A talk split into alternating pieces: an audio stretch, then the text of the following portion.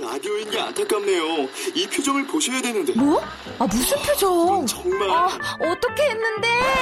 KBS 라디오 7개 채널에서 제공하는 최고급 정보들을 사진과 기사, 그리고 영상으로 확인하실 수 있습니다. 읽는 라디오, KBS 라디오 홈페이지 라디오.kbs.co.kr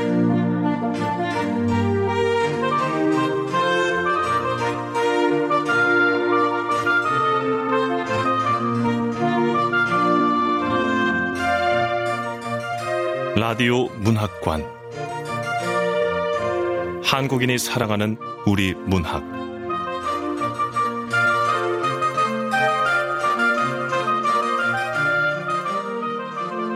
안녕하세요. 아나운서 태경입니다. 라디오 문학관 오늘 함께 하실 작품은 김영하 작가의 너를 사랑하고도입니다.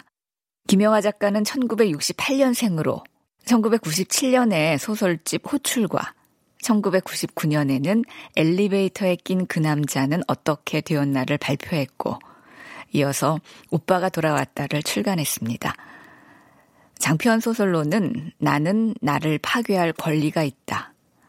아랑은 왜, 검은 꽃 등이 있고 산문집으로 굴비 낚시, 포스트잇, 김영하 이호일의 영화 이야기 등이 있습니다.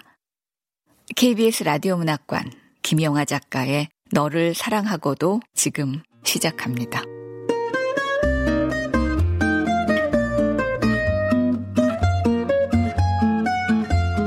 너를 사랑하고도 김영하 그의 겨울 나는 날마다 수영을 하러 다녔다. 새벽 5시 반에 눈 비비고 일어나 머리맡에 놓여있는 수영복 가방을 들고 살을 도로 내겠다며 달려드는 칼바람을 헤치고 수영장까지 걸어갔다. 탈의실에 옷을 벗으면 온몸에 닭살이 돋았다. 그때까지도 잠이 덜 깨 있기 일쑤였다. 샤워장에 들어가 뜨거운 물을 뒤집어 써야 비로소 정신이 들었다. 그렇게 대충 몸을 씻고 수영모자와 물안경을 쓰고 종종 걸음으로 달려가 다이빙을 했다. 잘 되는 날은 상쾌했지만 자세가 나빠 물안경이 벗겨지거나 배에서 펑 소리가 나는 날엔 어쩐지 그날의 운수가 좋지 않을 것만 같았다. 그러니까 다이빙으로 하루의 운세를 점친다고 할 수 있었다.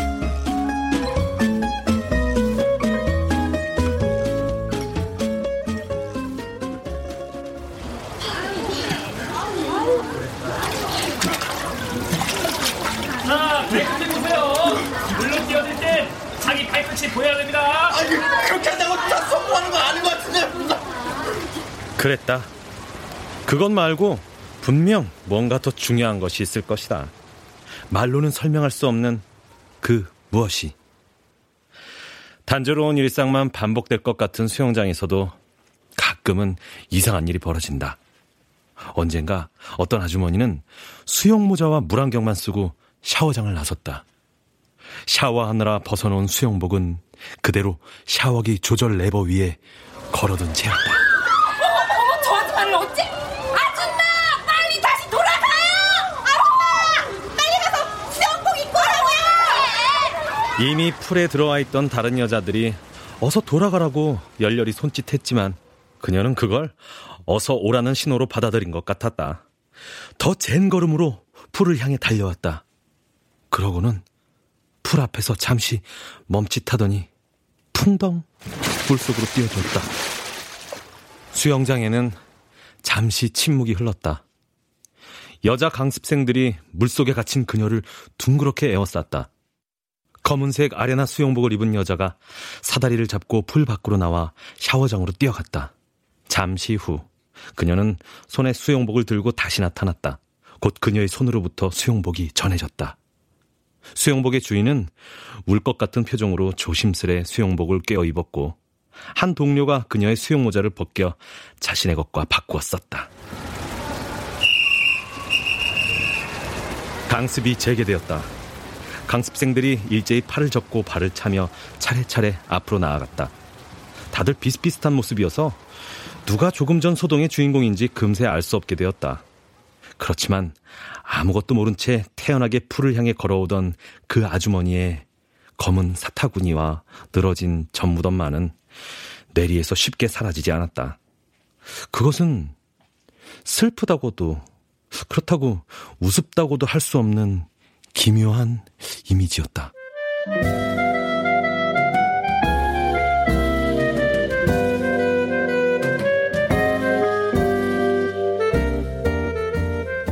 그 소동이 있은 후 수영장 측에선 샤워장 출구에 대형 거울을 갖다 놨다.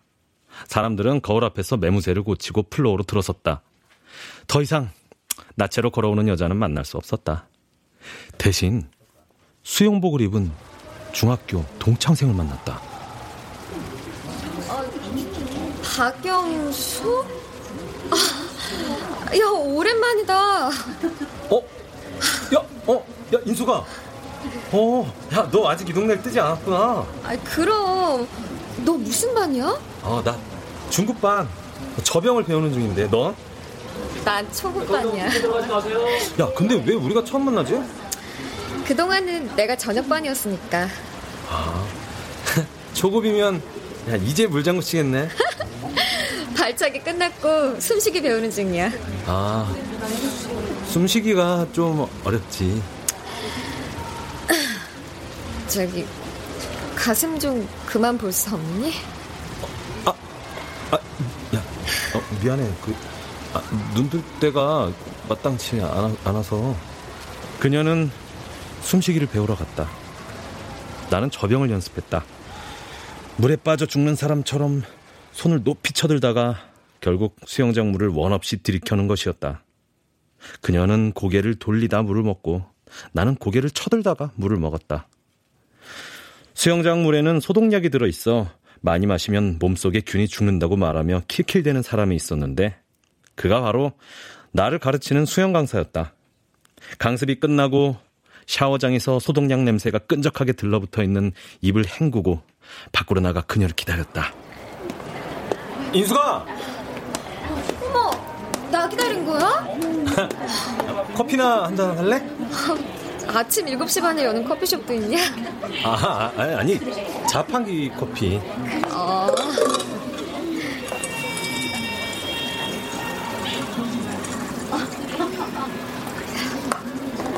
아, 아깐 미, 미안해. 뭐가?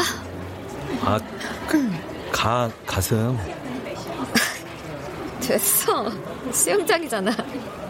그러면서도 그녀는 팔짱을 껴 불룩한 가슴을 가렸다. 나는 그런 인숙이 얼굴을 물끄러미 바라보았다.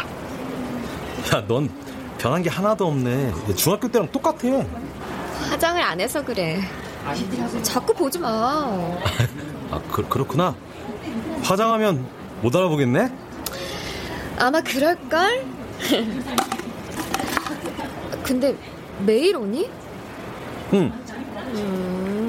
내일 보자. 그러나 그녀는 다시 수영장에 나타나지 않았다.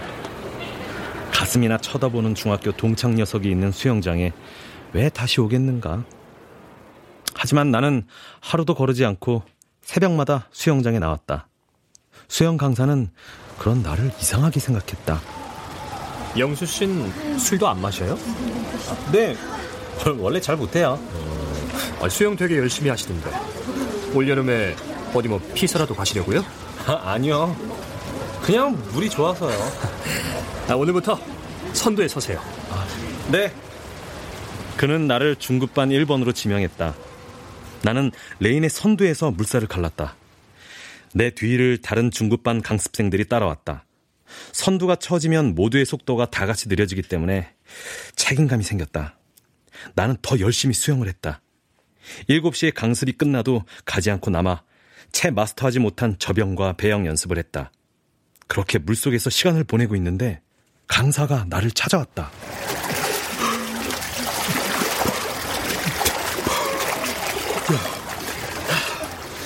대학생이죠? 네, 네. 어, 그러시군요. 왜 그러시는데요? 아, 그, 저기, 그, 말씀하세요. 저번에 보니까 정인숙 씨하고 얘기하고 계시던데. 접대, 저 휴게실에서. 아, 중학교 동창인데 근데 요즘 안 나와요. 왜 안 나오는지 혹시 아세요? 가슴 때문이라고 말할 수는 없지. 혹시 그분 연락처 좀 알 수 있을까요? 회원카드 같은데 적혀 있지 않아요? 그 전화로 하니까 안 되더라고요. 핸드폰 번호를 바꾸신 것 같아요. 이 수영장에 언제부터 이렇게 안 나오는 회원을 열심히 챙기게 됐을까? 저 그럼 이만.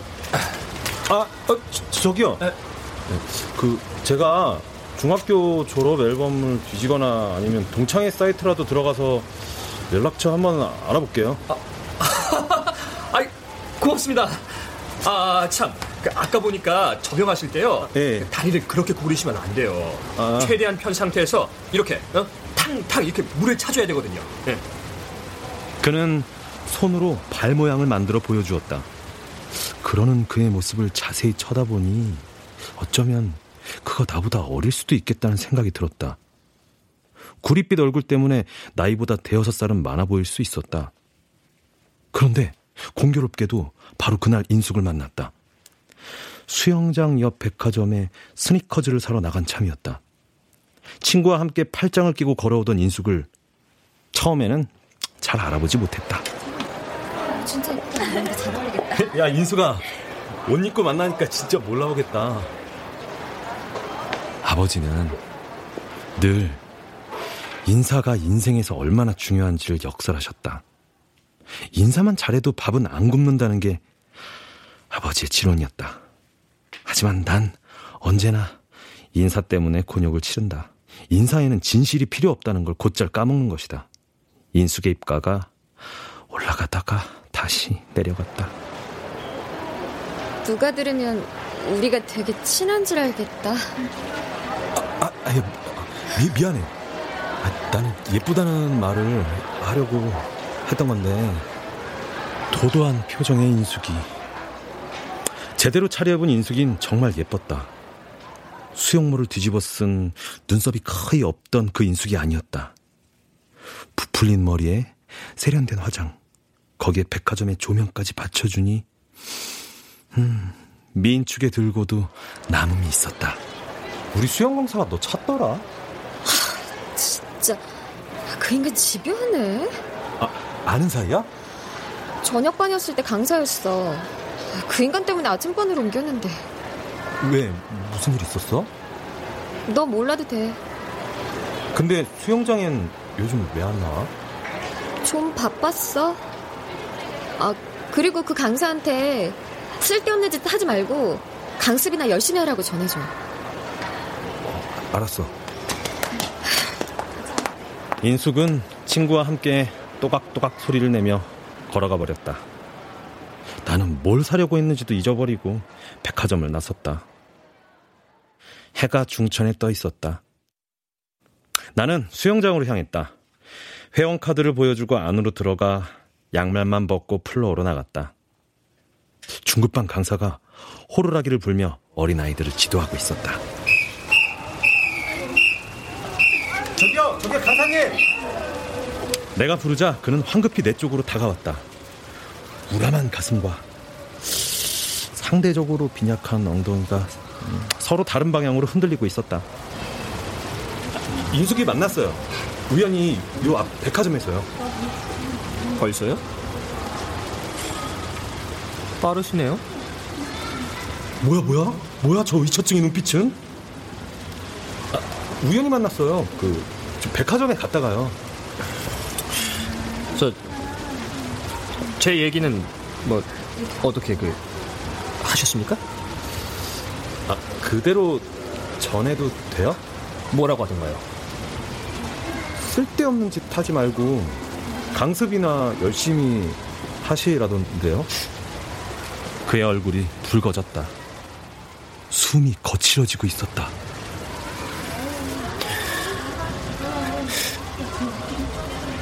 인숙 씨 또 만나시거든. 부디 행복하시라고 전해주십시오. 아, 근데 저는 말 전하는 사람이 아닌데요. 내가 무슨 비둘기도 아니고. 야, 이 씨발아. 하라면 해! 네, 네, 네. 나는 습기 찬 수영장에서 황급히 빠져나와 겨울의 건조한 공기를 들이마셨다. 발에 물기를 채 닦지 못하고 양말을 신어 발이 척척했다. 아, 아, 거친 사람들은 정말 질색이야. 그런데 그때 기이하게도 머리에 수영모자만 쓴 채 당당하게 걸어오던 그 나체의 아주머니 모습이 떠올랐다. 얼굴도 없이 오로지 몸통만으로 된 그 이미지는 마치 무슨 어, 토르소 조각 같았다. 위기의 국면, 모멸의 순간마다 그 토르소는 이렇게 말하고 있는 것 같았다. 뭘 그 정도 가지고 그래? 힘내라고!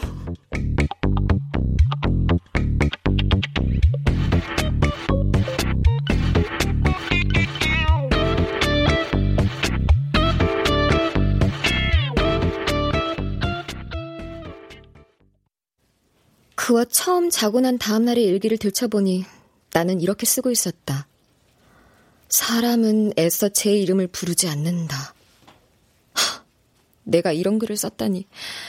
유치한 사춘기 소녀처럼 감상이 덕지덕지 묻어나고 있었다. 제정신이 아니었던 것이다.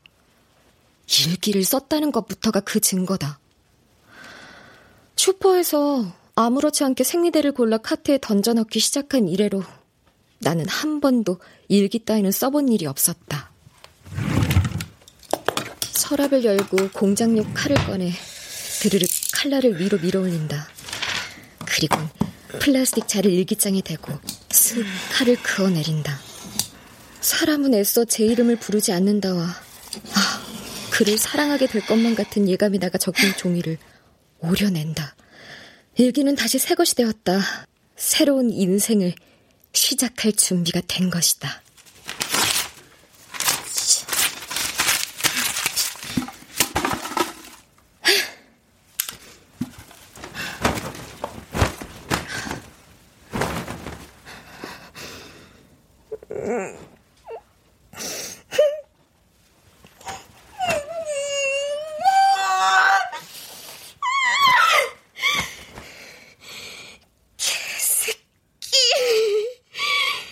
그러나 그런다고 마음이 풀리는 것은 아니다. 오히려 그의 모습, 그의 냄새, 그의 말버릇 따위가 떠오른다. 정치는 예술이야. 둘은 아주 비슷해. 둘 다 사기지. 속고도 속는 줄 몰라야 하거든. 그리고 하는 사람은 재밌는데 보는 사람은 지루할 때가 많아. 또 있어. 기워주면 꼭 자기들끼리 놀아. 냉소를 고급 넥타이쯤으로 생각하는 사람이었다. 실제로는 아무 것에도 냉소할 수 없는 사람이면서 입만 열면 찬바람이 쌩쌩 일었다. 그게 한갓 포즈인 줄 뻔히 알면서도 나는 내색하지 않았다. 남자들은 어수룩하여 쉽게 모든 것을 들키고 만다. 영악한 여자들은 그걸 눈 감아주는 대가로 많은 것을 얻는다. 야근을 밥 먹듯 하는 그는 늦은 밤 가끔 전화를 걸어왔다. 어디에요? 국회.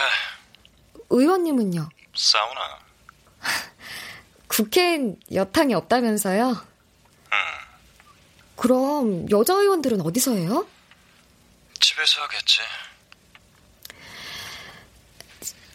오늘은 어때요? 국감 기간이잖아. 비감 기관에서 한통 낸다. 한잔 걷고 들어가 자야지. 예술의 길 정말 멀고도 험하군요. 도저는 더 힘들어. 내일도 보자기 날라요? 날라야지. 요즘 뭐해? 수영 배워요. 수영은 뭐하러? 뱃살 빼려고요. 그래, 좀 빼야겠던데. 어? 아, 저 뱃살 없어요. 물장구 치겠네? 그건 끝났고 숨쉬기 배워요. 숨쉬기 그거 만만치 않지. 수영 잘해요? 아니 못해. 국감 끝나고 보자고. 우리 영감 이번에 떠야 되거든. 네, 전화하세요. 그래, 열심히 해. 국회의원 보좌관이면서 동시에 팔자에도 없는 별정직 공무원인 그를 만나기는 쉽지 않았다. 그는 자기 가문에서 배출한 유일한 공무원이었다. 온갖 청탁이 그에게 집중되었다. 싫지는 않은 기색이었다.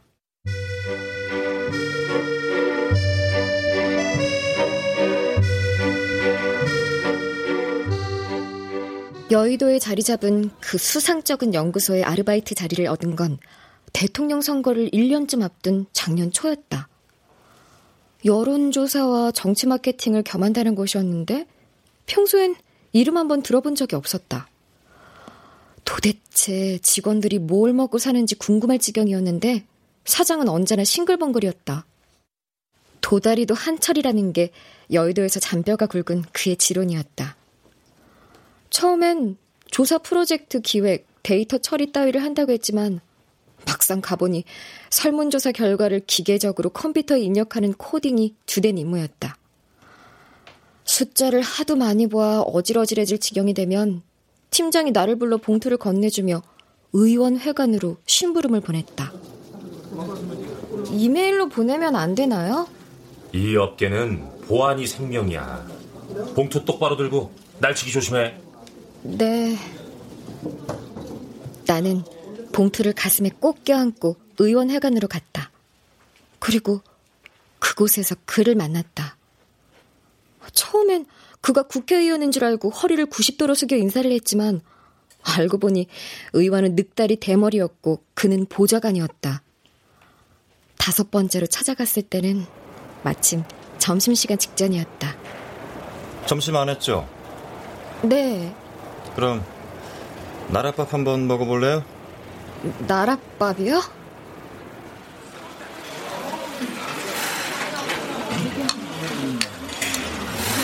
아, 갖고 다닌다면서. 그는 은근슬쩍 말을 놓기 시작했다. 평소 그런 남자를 싫어했지만 이상하게 그가 하니까 그렇게 끔찍하지는 않았다. 휴학 중이에요. 왜? 그냥요. 갑자기 졸업이 너무 가깝게 느껴져서요. 좀 놀면서 세상 공부도 좀 하고요. 노는 것 같진 않은데? 놀아요. 언제? 일 끝나고요. 그럼 같이 놀면 안 될까? 그는 이를 쑤시고 있었다. 흰 와이셔츠에 소매가 드러났다. 눈부실 정도로 깨끗했다. 오른손 약지에 낀 결혼 반지도 누렇게 번쩍이고 있었다. 바로 그 순간 그에게서 어떤 가난의 냄새를 맡았다. 너무 깔끔한 와이셔츠 때문이었을까? 셔츠가 몇 벌 없는 남편을 위해 날마다 빨아 아침이면 정성스레 그걸 다리는 아내를 상상했는지도 모른다. 그래요. 같이 놀아요. 대답 한번 빨리 한다. 나는 그의 핸드폰에 내 번호를 찍어주었다. 그리고 그의 명함을 건네받았다. 명함에는 나라 국자가 금박으로 새겨져 있었다. 우거지 갈비탕엔 우거지와 갈비만 남아 있었다. 우리는 자리에서 일어났다. 그는 의원회관 318호로 나는 회사로 돌아왔다. 그리고 그날 밤 다시 만나 국회 상임위 활동과 야당의 파렴치한 정치 공세, 다가올 대선 전망, 지역구 민심 따위를 안주로 술을 마셨다. 그런 술자리는 처음이었다. 재미없는 화제였지만 그의 냉소적인 말빨 덕분에 들어줄만 했다. 남자들 특유의 허풍이 없다는 점이 그의 매력이었다. 집이 어디야? 잠실이야.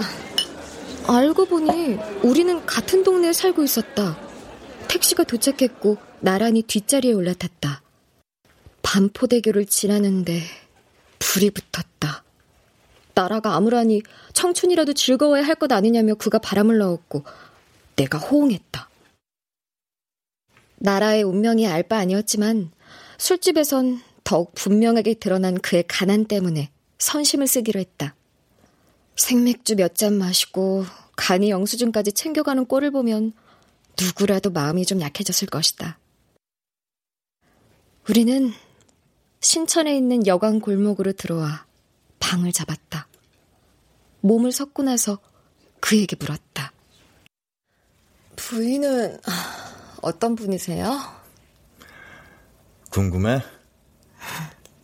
네. 어떻게 만났어요? 같은 과 후배였어. 그래서요? 만날 때마다 야단을 쳤어. 화장하지 마라, 치마 입지 마라. 머리가 그게 뭐냐? 쥐 잡아먹었냐? 구로공단의 노동자들을 생각해봐라. 부끄러움을 알아라. 아마 계속했으면 노이로제 걸렸을 거야. 그렇게 했더니 넘어오던가요? 아니. 나만 보면 벌레 보듯 피해 다녔어. 마음이 아팠지만 어쩔 수 있나. 촌놈이 연애를 뭘 알아야지. 사귀곤 싶은데 입만 열면 개구리가 나오는 거야. 꽉, 꽉. 그래서 어떻게 했어요? 그녀를 미행했지. 그녀는 잠실 운동장역에서 내려 여관 밀집 지역으로 들어가더라고. 그 근처엔 우후죽순처럼 여관과 모텔들이 들어서 있었어. 근데 그녀가 그 골목을 걷다가 너무 자연스럽게 한 여관으로 들어가 버린 거야. 어머, 미래 별정직 공무원이 어떡하셨어요? 눈앞에서 벌어진 사태를 믿지 못하고 그 자리에서 멈춰섰지. 뭐 달리 할 일이 있었던 것도 아니어서 건너편 구멍가게 평상에 앉아 그녀가 다시 나오기만을 기다렸는데 해가 떨어지고 가게 문이 닫히고 가로등마저 꺼져도 그녀는 나오지 않는 거야. 세상에 그래서요?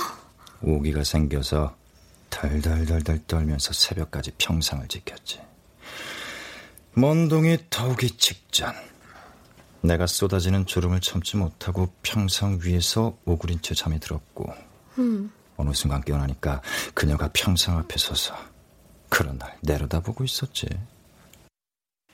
이게 도대체 어떻게 된 거예요? 그녀는 떨고 있는 그를 여관 안으로 데려갔다고 한다. 엄마, 방 하나만 주세요. 누군데? 학교 선배인데 요 앞에서 자고 있었어요. 그 미친놈 아니냐? 그는 빈 방에 들어가 몸을 녹였고 어여쁜 그녀가 뜨거운 차를 끓여주었다고 한다.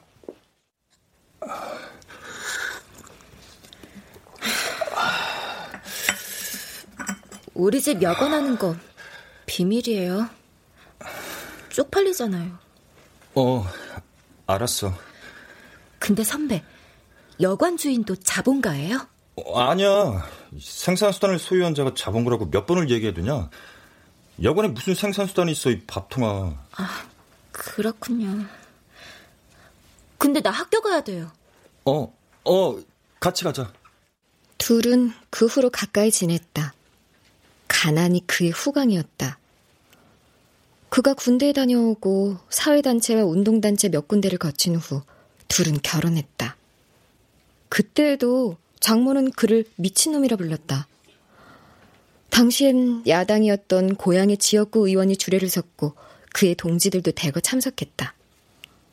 결혼식장에 온 그들은 함께 가자 우리 이 길을 일한 운동가요를 축가로 불렀다.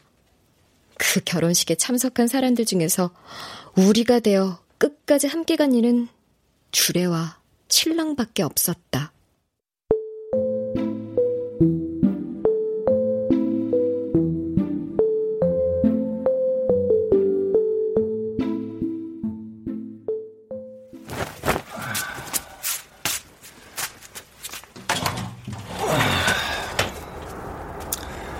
볼래?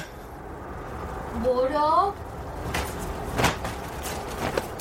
나는 시트를 몸에 두르고 일어나 창가로 갔다. 그는 손가락으로 10시 방향에 있는 여관을 가리켰다. 파크뷰 모텔이라는 붉은 네온이 빛나고 있었다. 바로 저기였어. 그녀의 집에 사던 여관이. 하필이면 왜? 괜찮아. 저거 팔고 호주로 이민 갔거든. 캥거루가 있다는 것밖에 모르면서. 아, 그래도 기분 이상해요. 혹시 여자 만날 때마다 여기로 데려오는 거 아니에요? 그럼 얼마나 좋겠어. 그치만 네가 처음이야. 그와 만나서 행복했는지는 잘 모르겠다. 친구들은 국회의원도 아닌 보좌관과 왜 만나느냐, 머리가 어떻게 된 거 아니냐고 했다. 그의 사진을 보여주자 그들은 돌연 엉뚱한 소리를 하기 시작했다. 연예계 동정이나 최근 떠오르는 휴양지, 다가올 취업 전쟁에 대해서 분분하게 떠들어댔다. 그들은 내 남자에게 아무 흥미가 없었다. 별 볼 일 없는 유부남이라는 말은 꺼내지도 않았는데 그들은 사진만 보고도 다 알아버린 눈치였다. 하긴 비슷한 경우엔 나도 그들처럼 행동했었다. 굳이 진실을 얘기할 필요는 없는 거니까. 가장 친한 한샘이만 화장실에서 화장을 고치다가 지나가는 말처럼 진심을 전했다. 아, 티슈 좀 줄래? 어, 어, 여기. 고마워. 아, 근데 그거 끝내라. 안 좋아. 아, 아 이거 너무 번들거리지 않니? 어? 괜찮아? 너 진지한 거 아니지? 얼른 끝내. 네가 뭐가 아쉬워서 그... 아이 그... 아, 야! 나는 한샘의 엉덩이를 찰싹 때렸다. 그녀가 소리를 질렀다. 그날 밤 늦게 보좌관에게 전화를 했다. 너무 늦었죠? 아니 괜찮아 마누라 차 벌써요? 원래 잠이 많아 8시 뉴스 보다가 잠들어 돼지 아니냐 아침잠이 없나 보죠 우리 마누라도 새벽에 수영 다녀 그래요? 어디? 나 다니는데? 아마 그럴걸 이 동네 거기밖에 없지 않나 수영은 다녀왔어?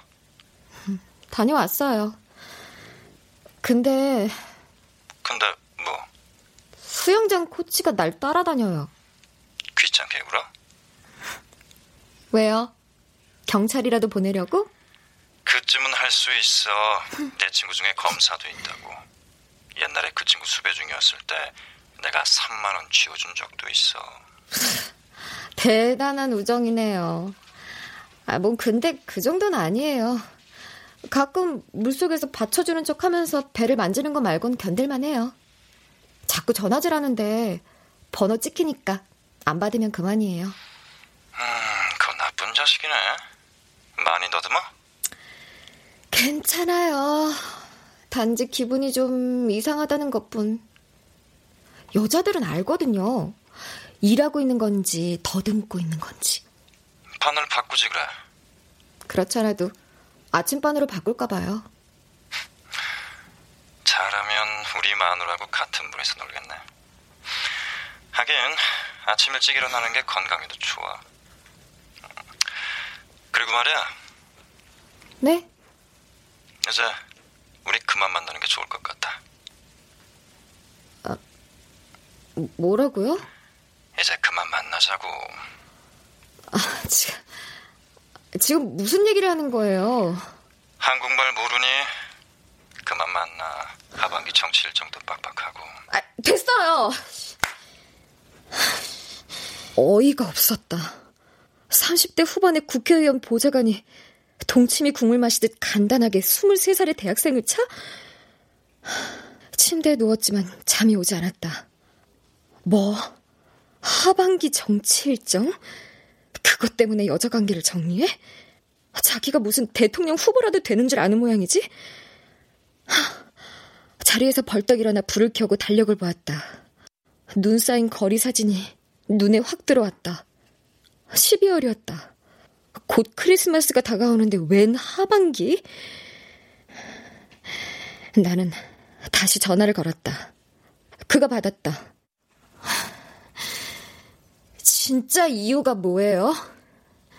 마누라가 눈치챈 것 같아. 뭐라고 그래요? 아니, 그냥 느낌이야. 요즘 좀 이상해. 뭐 나랑 말도 잘 안 하고. 정말 그것뿐이에요? 아니. 그럼 대체 뭐예요? 아니, 마누라한텐 지레 찔려서 그런 거고. 아, 사실은 우리 영감태가 탈당을 하겠대. 저쪽 당으로 옮긴다는 거야. 그래서요. 아, 난 못 가. 왜요? 아, 글쎄 모르겠어. 그냥 그건 안 될 것 같아. 야당이라서? 아니. 그럼. 아이, 넌 이해 못해.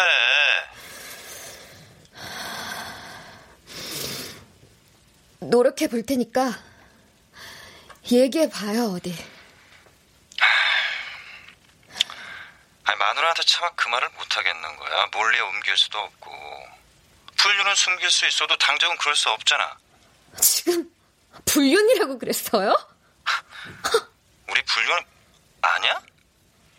그래서 어쩔 건데요? 내일 영감한테 가서 말할 거야. 전 이 당에 남겠습니다. 라고. 아예 상해 임시정부라도 세우지 그러세요. 그런데 그거 어? 그거하고 나하고는 무슨 관계예요? 앞으로는 좀 윤리적으로 살아야 할 것 같아서. 새해가 되면 담배 끊는 사람들처럼 이제 묵은 관계는 청산하시고 새 사람이 되시겠다?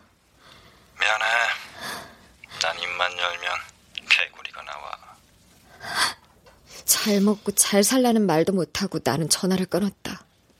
정말 머릿속에 개구리가 한 바구니 들어있는 것 같았다. 속은 휑하고 귀에선 이상한 소리가 들렸다. 그러나 내일은 무슨 일이 있어도 새벽같이 일어나 수영장으로 갈 것이다. 이대로 무너진다면 날 용서할 수 없을 것이다. 정인숙, 그딴 놈 때문에 손해볼 거 하나 없어. 평소와 똑같이 행동하는 거야. 행복해지는 건 그게 바로 복수라고.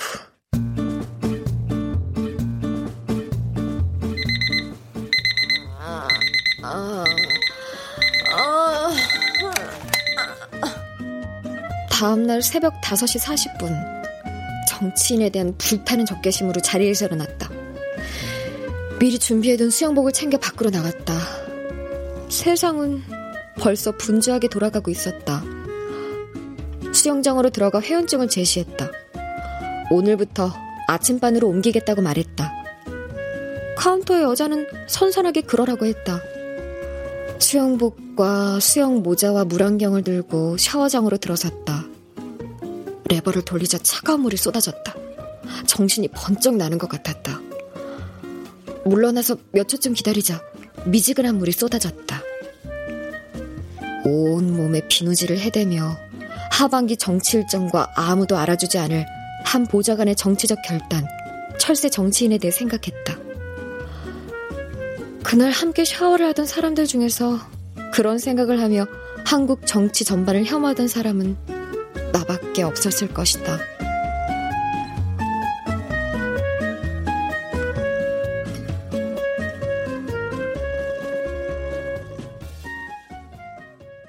보좌관으로부터는 아무 연락도 오지 않았다.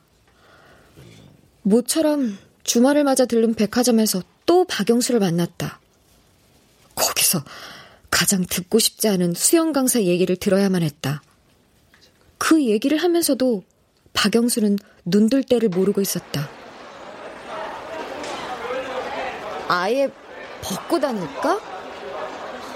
쫑코를 주자 그제야 불안스레 눈동자를 굴렸다. 어쨌거나 그에게서 수영 강사가 여전히 날 스토킹하려 한다는 사실을 알았다. 난 집으로 돌아가는 길에 수영장 회원증을 꺼내 북북 찢어 휴지통에 버렸다. 그리고 백화점에서 사온 티셔츠를 입고 노래방용 새우깡을 뜯어먹으며 텔레비전을 보았다.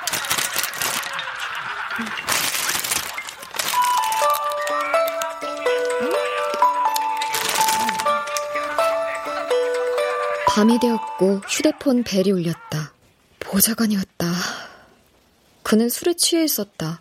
그는 주절주절 무언가를 이야기했고 한 얘기를 또 하고 또 했으며 내 얘기는 아예 듣지도 않았다. 한 시간이 지나서야 나는 그가 무슨 얘기를 하고 있는지 종합할 수 있었다. 나는 그에게 다시는 전화하지 말라고 했다. 그러자 그가 말없이 전화를 끊었다. 그제야 비로소 모든 것이 끝났다는 느낌이 들었다. 내게 결심을 밝힌 그 다음날 아침, 그는 사표를 써들고 국회의원 방으로 들어갔다고 한다. 어, 그래. 앉지. 그의 양복 안주머니엔 보좌관 생활을 마감한다는 사표가 흰 봉투에 담겨 얌전히 들어있었다. 의원이 씩 웃었다. 유권자용 웃음이었다. 그는 어떤 설득에도 넘어가지 않겠다고 결심을 했다. 그 당과 그 당에 있는 인간들과 싸우느라 청춘을 바쳤는데 그쪽으로 갈 수는 없습니다. 늑다리 대머리 의원이 먼저 주머니에서 봉투를 꺼내 그에게 건네주었다. 음. 어, 이게 뭡니까? 아, 그간 애 많이 썼어. 안 사람하고 어디 바람이라도 쐬고 와. 그동안 정치 일정 때문에 휴가라고는 없었잖나. 아, 혹시 들었나? 이번에 저쪽으로 가면서 보좌진 구성을 새로 하기로 했어.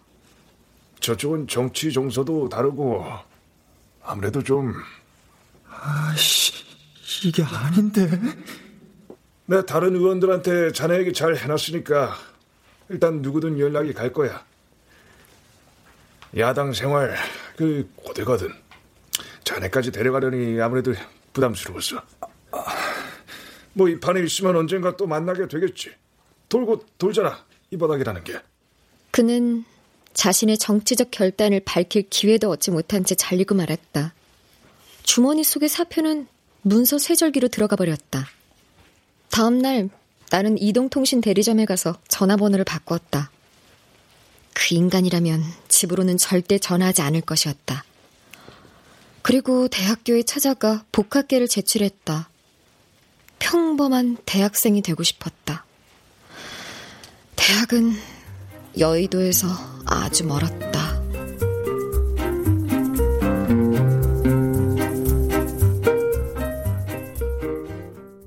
크리스마스가 지났지만 나는 계속 수영을 하러 다녔다. 새로운 달, 새로운 해가 되었고 나는 고급반으로 올라갔다. 어여쁜 동창생은 더 이상 수영장에 나타나지 않았다. 나 때문일까? 아니면 수영 강사 때문일까? 문제의 그 수영 강사도 보이지 않는다. 새벽반이 아닌 다른 반만 가르치는 것일까? 출신 정당을 탈당한 후 무소속으로 있던 국회의원 5명이 다른 정당에 일제히 입당했습니다. 이들은 후진적 한국 정치를 개혁하기 위해 결단하였으며 앞으로 대기중군의 자세로 헌신하겠다고 포부를 밝혔습니다. 대선을 앞두고 정치권의 이합 집산이 더 활발해질 것으로 보입니다.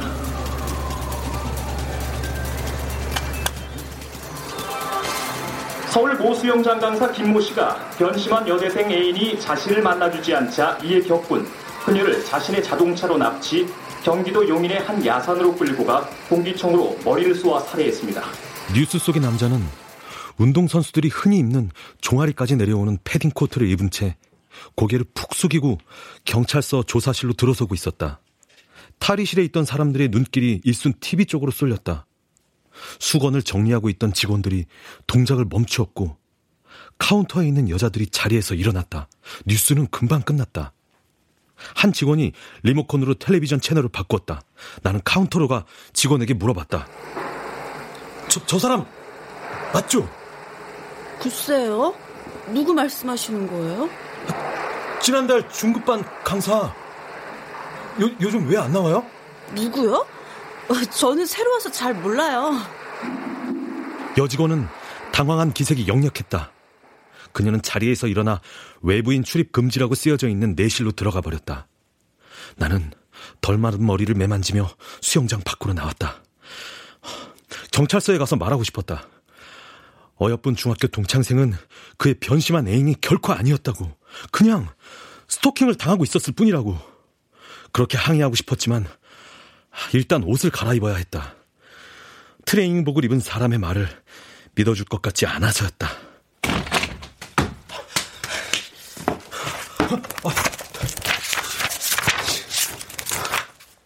집으로 돌아와 나는 중학교 졸업 앨범을 꺼내봤다.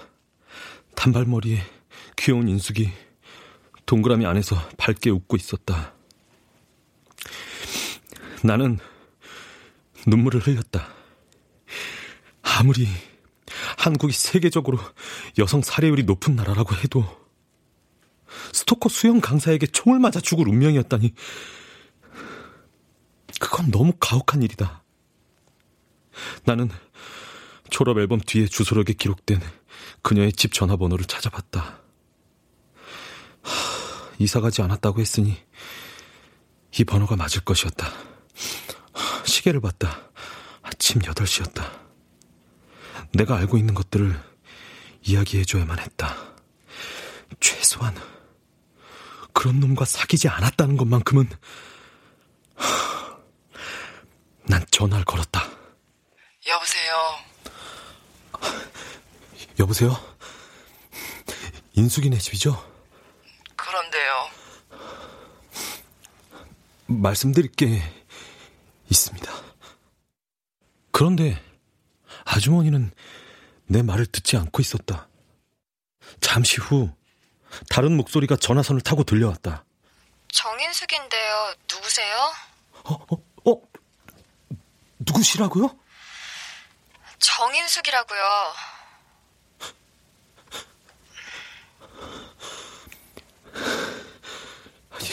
인숙이구나. 누구신데요? 어, 어, 나, 어, 바, 바, 바, 박영수. 아, 무슨 일이야, 아침부터? 아, 아 그게 아, 아무것도 아니야. 어린애도 아니고 뭐야? 어? 아, 미, 미안해. 음, 어, 혹시 아침에 뉴스 봤니? 아니? 살인범으로 체포된 수영 강사 얘기를 해주려다가 갑자기 모든 것이 확실치 않다는 생각이 들었다.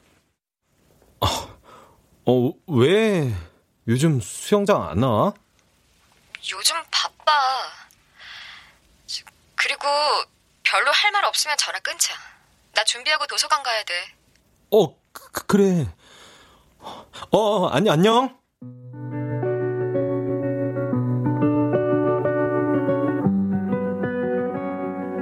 살아있다니 기뻐. 아휴, 이런 말은 공포 영화에나 어울리는 대사일 것이다.